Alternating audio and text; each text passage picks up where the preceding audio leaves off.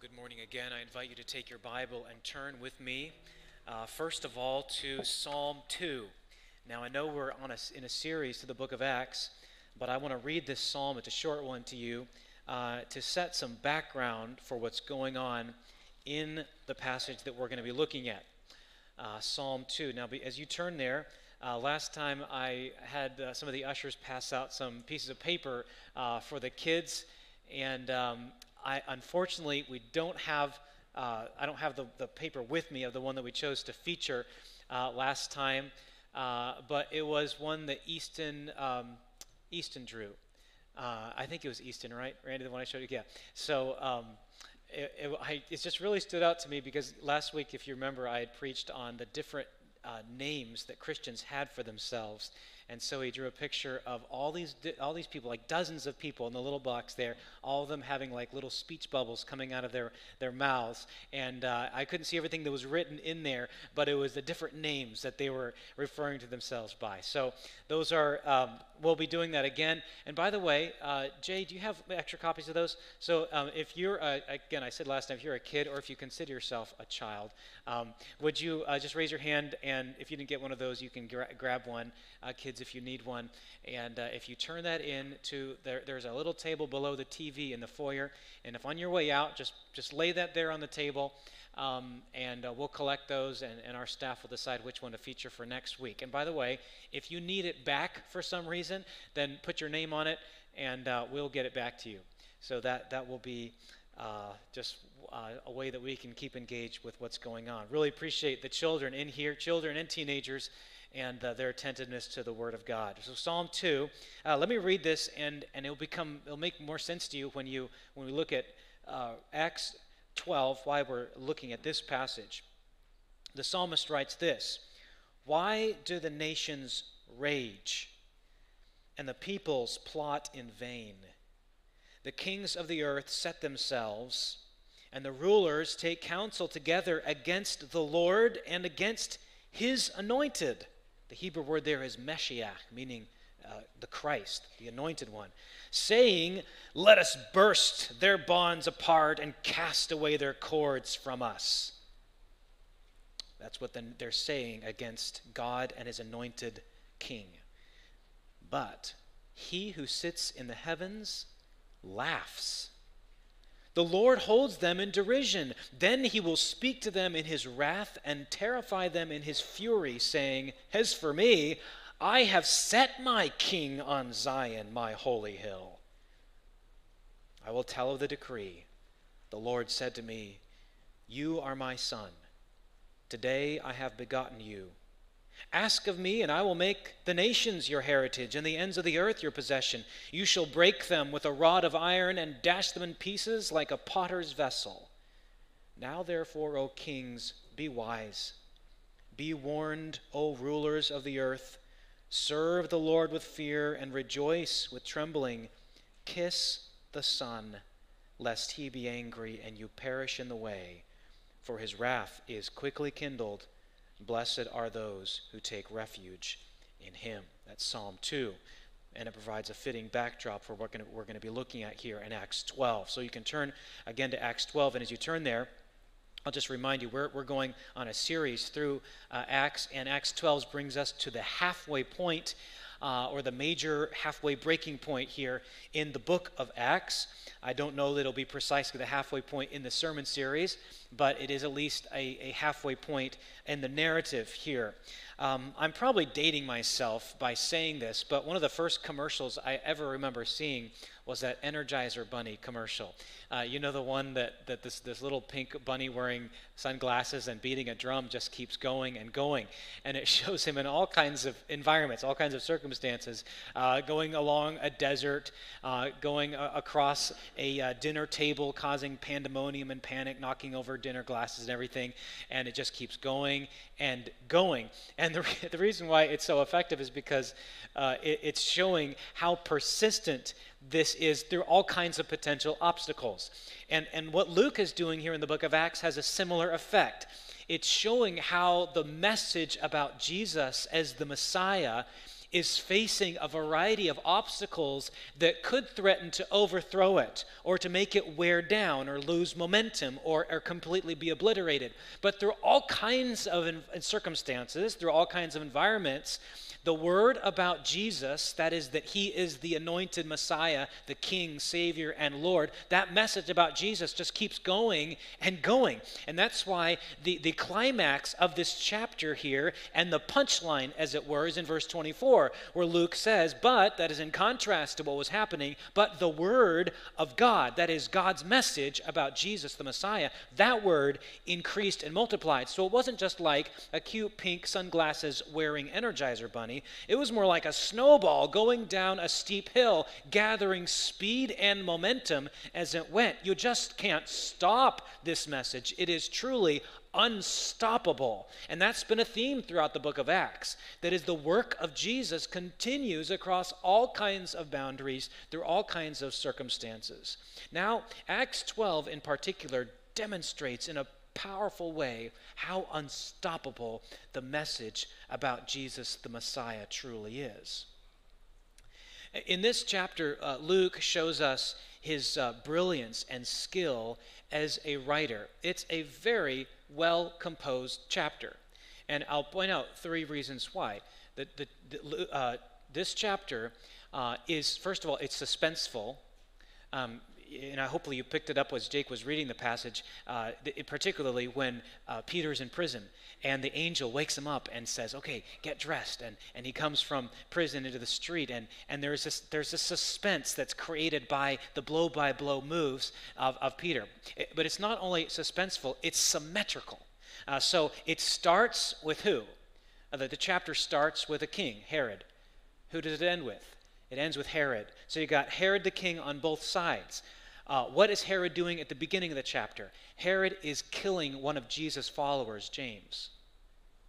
Okay? What is Herod doing in the end of the chapter? Herod is himself being killed as a divine punishment for his arrogant, um, his, his, his pride, his excessive pride, his ego. Okay? And, and that's actually what makes it satisfying. So, this chapter here, it's suspenseful, it's symmetrical, and that's what makes it so satisfying. Um, and, and that is one of the reasons why we say this is a, a, a brilliantly executed uh, chapter here in, in the book of, of Acts. Obviously, Luke under the inspiration of the Holy Spirit. And, and through this, this symmetrical, satisfying, and suspenseful chapter, Luke is showing us different circumstances through which the Word of God, that is the message about Jesus, continues triumph. Now, I'm going to show you how this divides into three parts in this chapter. Uh, and I'm going to show you uh, that the Word of God triumphs through hardship, humor, and hubris. Now, at this point, you're going to say, okay, that is just a complete, uh, you, have done the preacher thing. You've, you've found a word that starts with H that nobody knows about just to fit your alliteration. But and I, I can easily see why I could see why I'd be accused of that. Uh, but if you if you know the meaning of the word hubris, and by the way, I hope I sent this out in all things Trinity. I hope some of you look this up because there is no better word to describe what happened to Herod at the end here. I mean, if you you can Google it at this moment, and you'll find the the definition is excessive pride.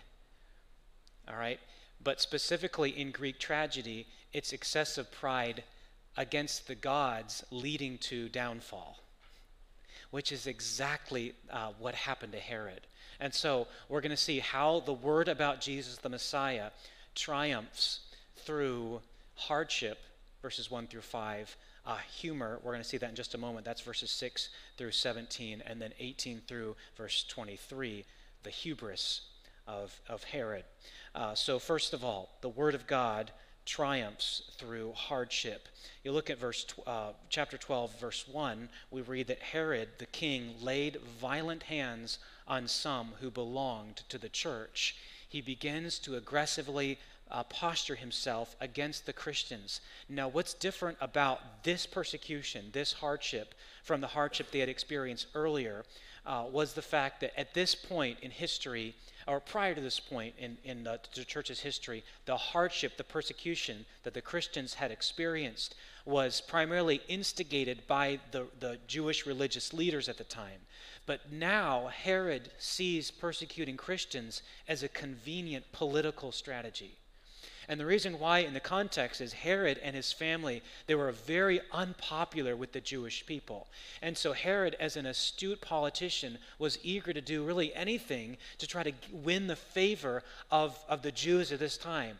And when he saw that st- trying to quell this massive uprising that would become to be called Christianity, trying to quell this and having James executed, it also increased his popularity as a king. He thought, oh, I think I might do more of this stuff.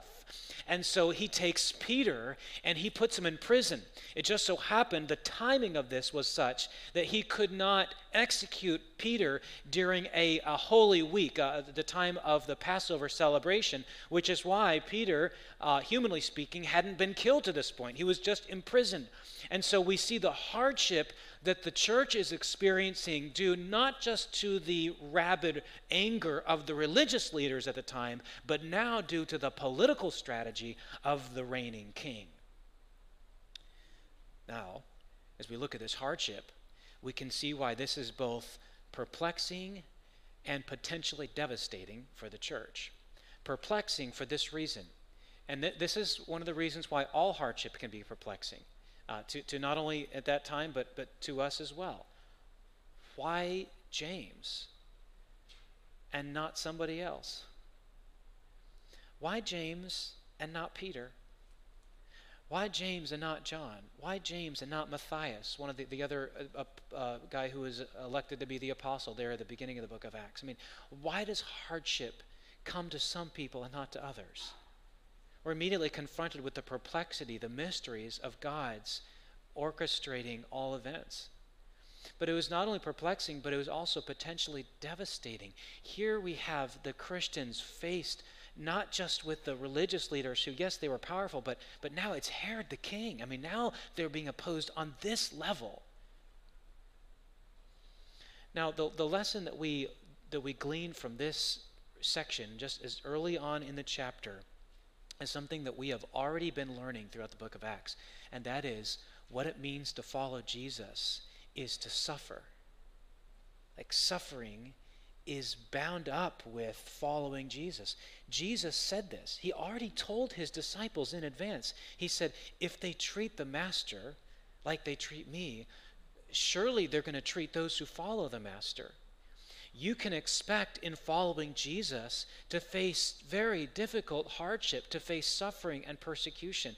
I think, my friends, this is something that we often fail to come to grips with as we look at our own, our own commitment to Jesus. We, we pledge our allegiance to Jesus, and we, we rarely consider that pl- we are pledging our allegiance to someone who is a man of sorrows and acquainted with grief. I mean, can we expect a life of ease if we are following one who, whose obedience to God led him to the cross? This is Peter's logic in his letter. He said, You should prepare for suffering. because Jesus has suffered, you need to arm yourselves with this same mindset. Are we prepared to suffer? Are we prepared to suffer this kind of hardship? Why, me just explore this question a little bit. Why would Luke include so much about suffering in this book about Christianity to someone that might not have even been a Christian, or might have been someone who was just seeking to understand more about Christianity, Theophilus. Why would he say suffering is part of it? I mean, if he wanted to commend the Christian faith, surely he would have said something like this Hey, if you follow Jesus, your life is going to be great. Your relational issues are going to be all unknotted. Uh, you're going to have uh, a lot of wealth and prosperity. Come on, jump on the Jesus bandwagon. I mean, you think that he would have said something like this, but instead he says, I mean, we hardly get three chapters in and, and the, the, the, leaders of Christianity are getting arrested and beaten. And pretty soon, chapter 7, one of the, one of the deacons, uh, Stephen, he gets stoned to death. And now, here in chapter 12, James is executed. Why suffering? Well, as I said, first of all, because suffering is bound up in what it means to be a follower of Jesus. But there are other reasons as well. Suffering is a way that we say we are serving a God who is sovereign in our suffering. And by this, here's what I mean. When a Christian suffers patiently, when a Christian suffers joyfully, that is one way of saying suffering is not meaningless. It is guided by God's good hand. And the sufferings of Jesus prove that there can be a kind of suffering that is not just pointless and perplexing, but there can be a kind of suffering that leads to glory because God is sovereign over my suffering. That's the point here. That's why when Christians face suffering, they don't face suffering alone, they face suffering with Jesus, and they face suffering that is not meaningless, it has a purpose. Why? Because it's guided by God's good hand. Do you believe that? We just heard from, from Dean and who was talking about the suffering that he and Nancy experienced. And, and, and, and many of you can bear witness to the fact that in your suffering, you have seen that it is not pointless, that God is leading you through dark valleys, yet valleys that lead to, to, to gems in, in your relationship with God that you could not have known otherwise. But suffering is also a way to proclaim that Jesus is worth it. I mean, how do you know the worth of something if not by measuring what people are willing to give up to get it? I mean, that's basic that's basic economics. The value of something. I mean, look at look at how much we're willing to pay for gas. I mean, the value of something can be measured by how much someone is willing to part to so, with, with, with what they have to say. This, this thing is more valuable than what I have, so I'm willing to give it up. When people are willing to suffer for Jesus, it's one way of proclaiming that Jesus' worth is inestimable. It's, it's immeasurable. It's, it's fathomless. It's parting with, parting with comfort and parting with, with even uh, with, with wealth and all these kinds of things. They're nothing in comparison with who Jesus is.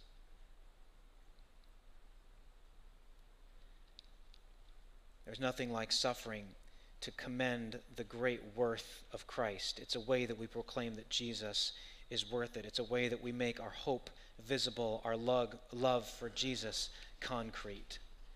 My, my friends, I should ask us this question Are we prepared for suffering, not just the kinds of suffering that tend that face every, anybody and everybody, but suffering unique to being a Christian?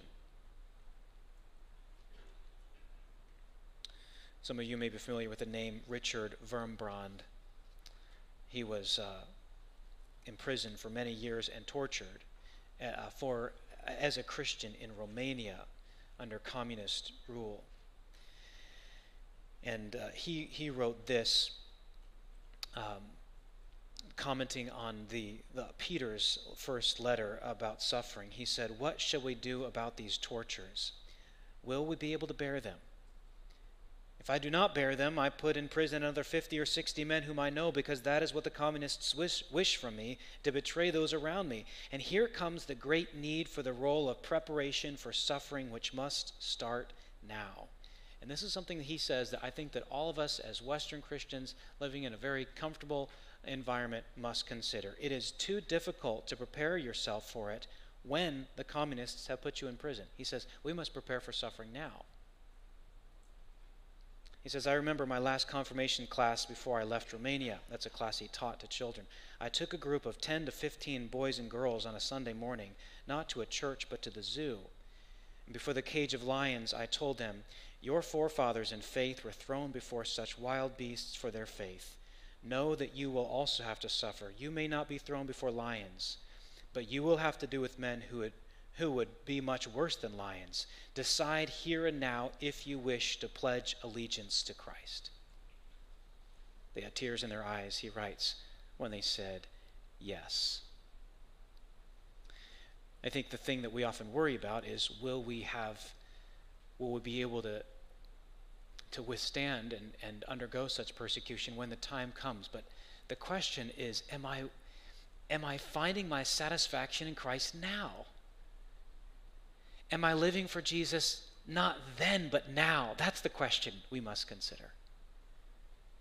But the thing that we learn from this passage is that the word about Jesus, the Messiah, triumphed even through hardship. Why?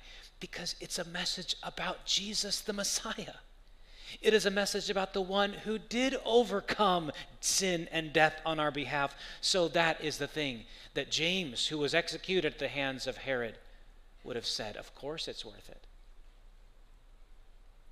The Word of God, the message about Jesus, the Messiah, triumphs through hardship. Now, this sounds so grand, so noble, so hard, so serious that it is quite surprising to us that the next section of this chapter is woven with humor. Did you pick up on that, that on the reading of this? What the, the, the whole thing is funny. I mean, we're, we're reading it. I was, look, I was watching some of your faces as it was being read. Some of you were smiling. Some of you picked up the humor. So, for some of us, it just kind of went, went over our heads that this is actually, Luke is, is actually weaving some humor into this section. Where, where do we see the humor? I want to I wanna ask, where do we see the humor and why?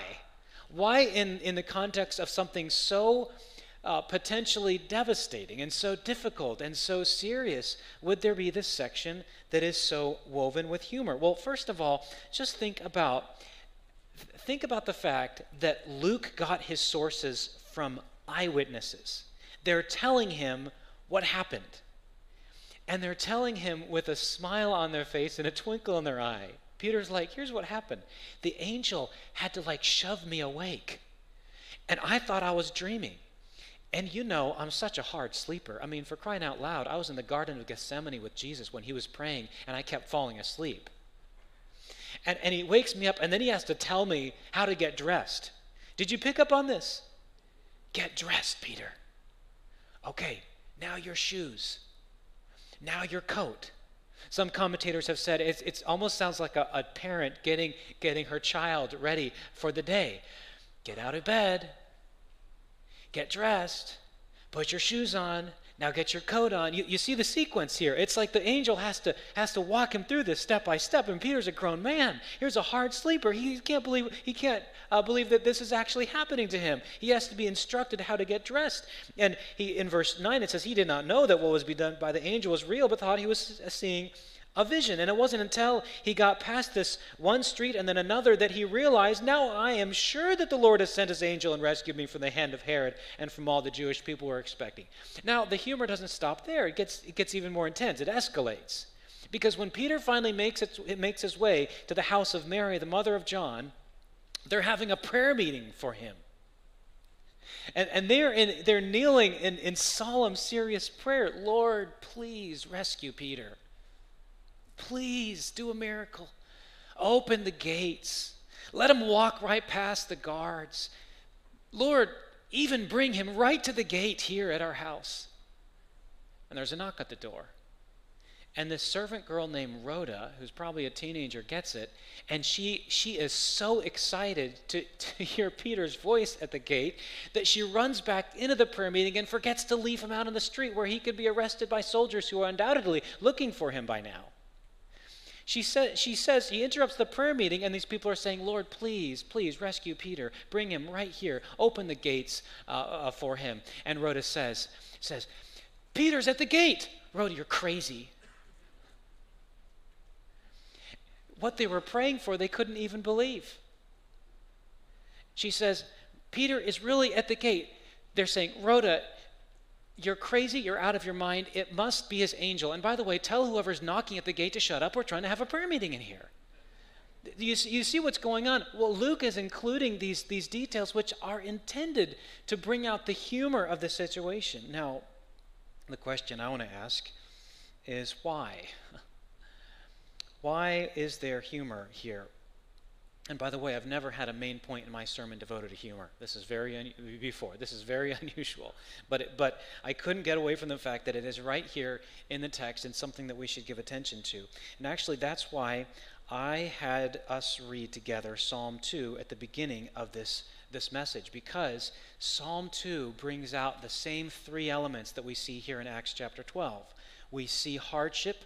Why do the nations rage?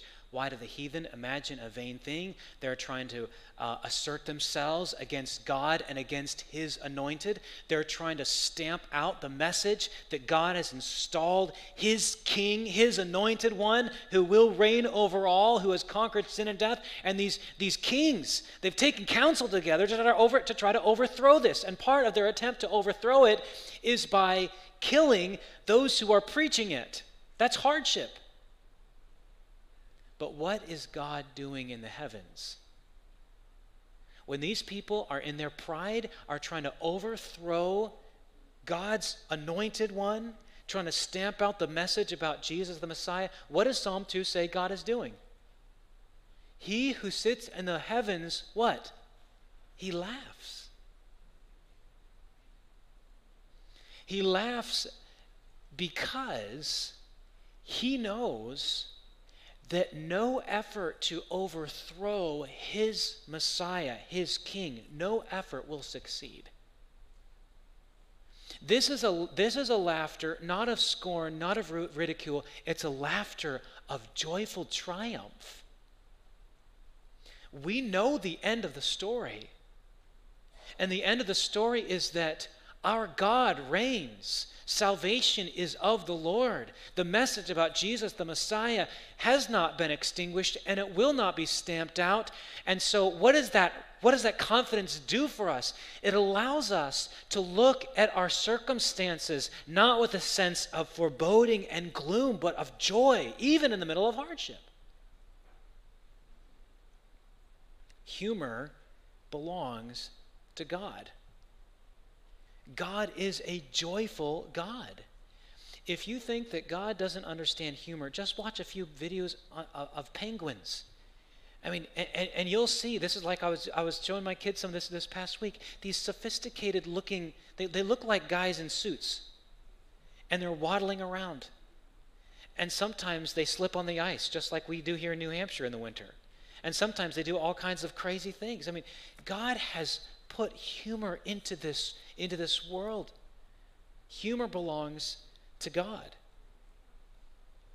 I love this, this quote from uh, one of my favorite preachers, uh, C.H. Spurgeon. He said this I do believe in my heart that there may be as much holiness in a laugh as in a cry, and that sometimes to laugh is the better thing of the two. For I may weep and be murmuring and repining and thinking all sorts of bitter thoughts against God, while at another time I may laugh the laugh of sarcasm against sin, and so evince a holy earnestness in the defense of the truth. He says, I don't know why ridicule is to be given up to Satan as a weapon to be used against us, and not to be employed as a, to, by us as a weapon against him. I will venture to affirm, and here's where he makes his historical observation, which I think is very true. I will venture to affirm that the Reformation owed almost as much to the sense of the ridiculous in human nature as to anything else. And that those humorous squibs and caricatures that were issued by the friends of Luther did more to open the eyes of Germany to the abominations of the priesthood than the more solid and ponderous arguments. There's, there is humor belongs to God. The reason why there is humor woven into this section of Scripture is because the Christians here knew what the end of the story was going to be. They knew the end, the end, God would triumph. I like this verse from, the, from Proverbs that says, Laughter is like a, a, a, a cheerful heart is like medicine. It's like medicine. Uh, la- laughter, I like to think, uh, and, and a cheerful heart is, is like medicine in that in our, in our lives, we, we end up consuming so much bread of sorrow. And laughter is kind of like the Pepto, Pepto-Bismol to keep you from getting a stomach ache. or it's kind of like this. It's, laughter and humor for the Christian, because humor belongs to God, is a way that we can puncture the gloomy clouds of despair and see that there is light shining beyond in a way that sometimes surprises us. And that's why I think that laughter, good, godly laughter, is such an important thing for us as Christians. Now, as with anything else in life, humor, anything else good in life, humor has been seized by God's enemies and brandished as a weapon that hurts people.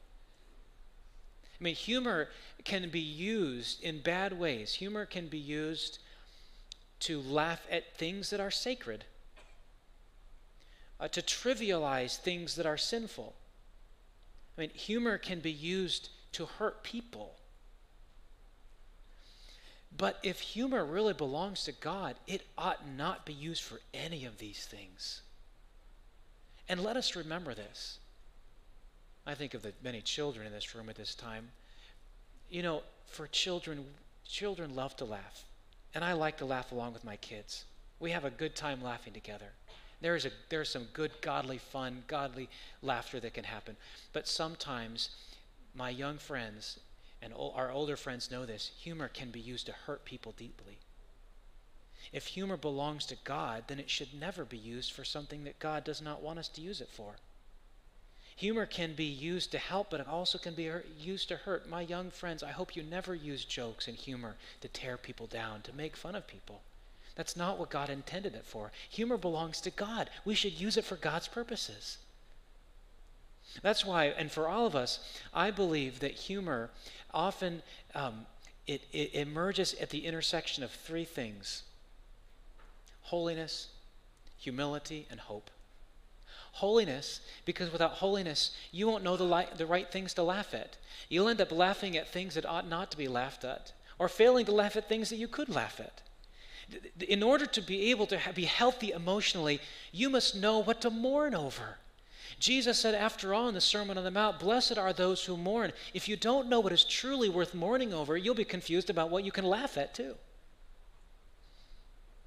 And it exists not only at the intersection of holiness, but also at the inter- intersection of humility. There's something about someone who takes themselves way too seriously, they lose so much joy in life. It's evident that the people here in the book of Acts, the Christians here who reported to Luke, hey, write this down. We didn't even believe that, that, that Peter had been, had been escaped from prison. We were praying, and, and, and Peter, Peter was right at the gate, and we didn't believe that he, he was. They didn't take themselves seriously. What a contrast to the next character that we encounter in, in this chapter Herod, who took himself so seriously. When people said it's the voice of a God and not of a man, he, he just took all that honor into himself. He took himself so seriously. In contrast to that, the servants of Jesus who prioritized the message about Jesus the Messiah, had the humility to see the humor in the situation, even at their own expense and it exists at the intersection of, of uh, holiness, humility, and hope. Hope because you know the end of the story. You know how it's going to work out.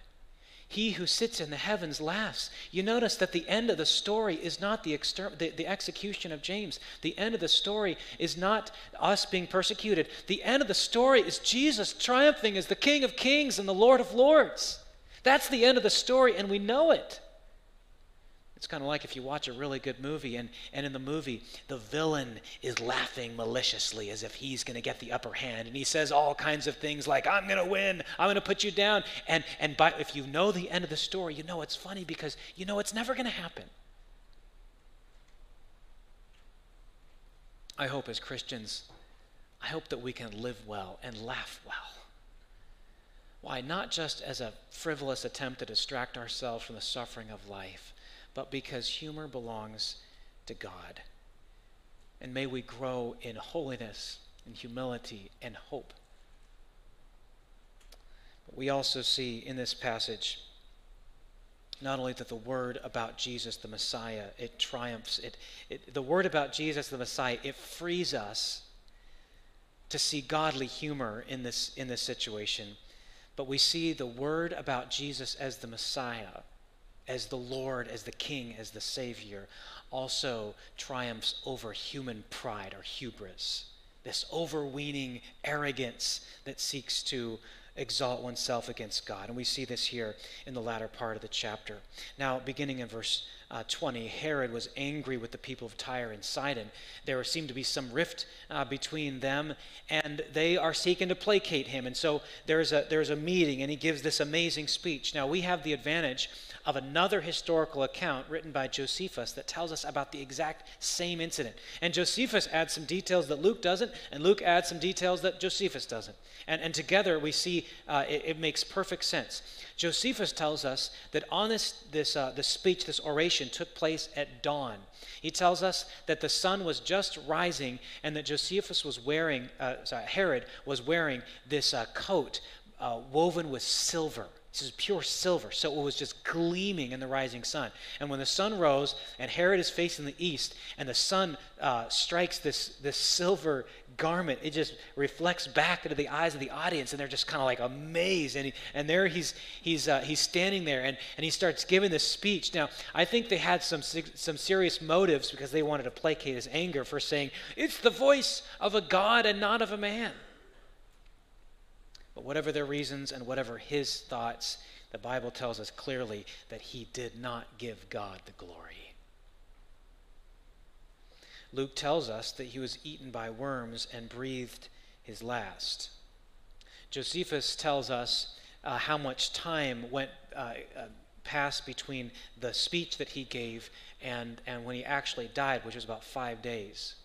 Now, when we look at the, the, the text here, he's eaten by worms what most people conclude, which is most likely would happen, is that this refers to intestinal roundworms, parasite. It was very common. It's actually common today, but it was especially common uh, in, in that day. And in extreme cases, they can multiply and cause intestinal blockage, look this up at your own peril, okay? I'm just telling you, this is what the text says. Uh, I, I, it took me a little, little while to recover from this in my research this past week. Um, but, but this is what happened. And Josephus tells us that, that at the moment of, of after he delivered his oration, he was struck with uh, convulsive pain. Uh, in his abdomen.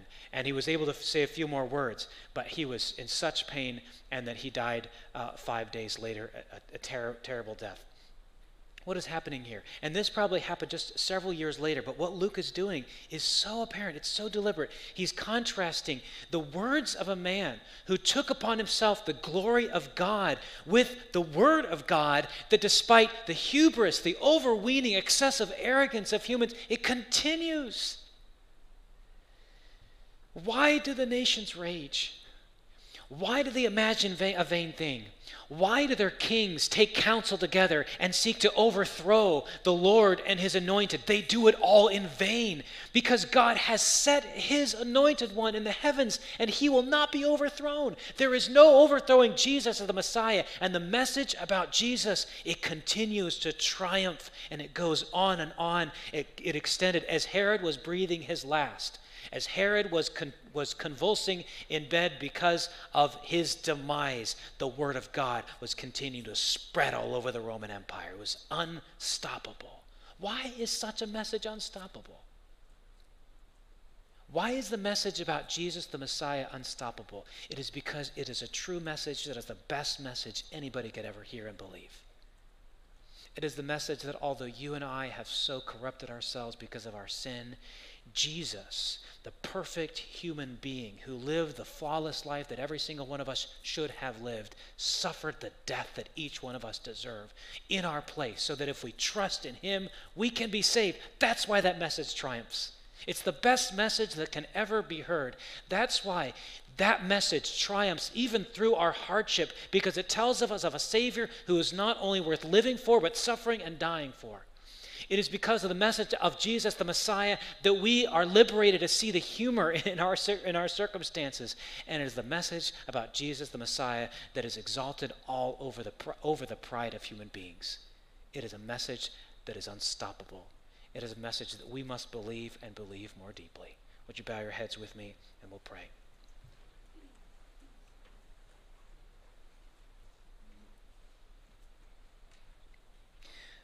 While your head is bowed and your eyes are closed, my friend, do you believe that message? The message, as I said over and over again, the message of Christianity at the very heart of the Christian faith is not what you can do to get to God, but what God has done to bring salvation to you. That's why the response to this message is to believe it. And when you believe it, when you deeply believe it, yes, it will give you the strength. He will give you the strength to endure hardship for Jesus. He will allow you the freedom to see that in the end, He will triumph over everything. In a moment, we're going to sing the perfect wisdom of our God. We'll see how wise God is, is in all his dealings. But for a moment, would you take a time to, to talk back, talk to God about what you need to talk to him about? Maybe there's something you need to confess. Maybe there's something that you need to ask God, God's forgiveness for, or commit to God. Would you do it in the quietness of these moments?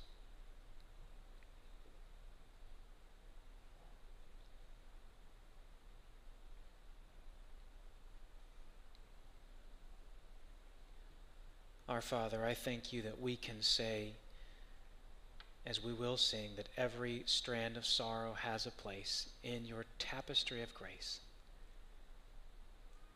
Father, I pray that you would help all of us to respond in faith and obedience to your word.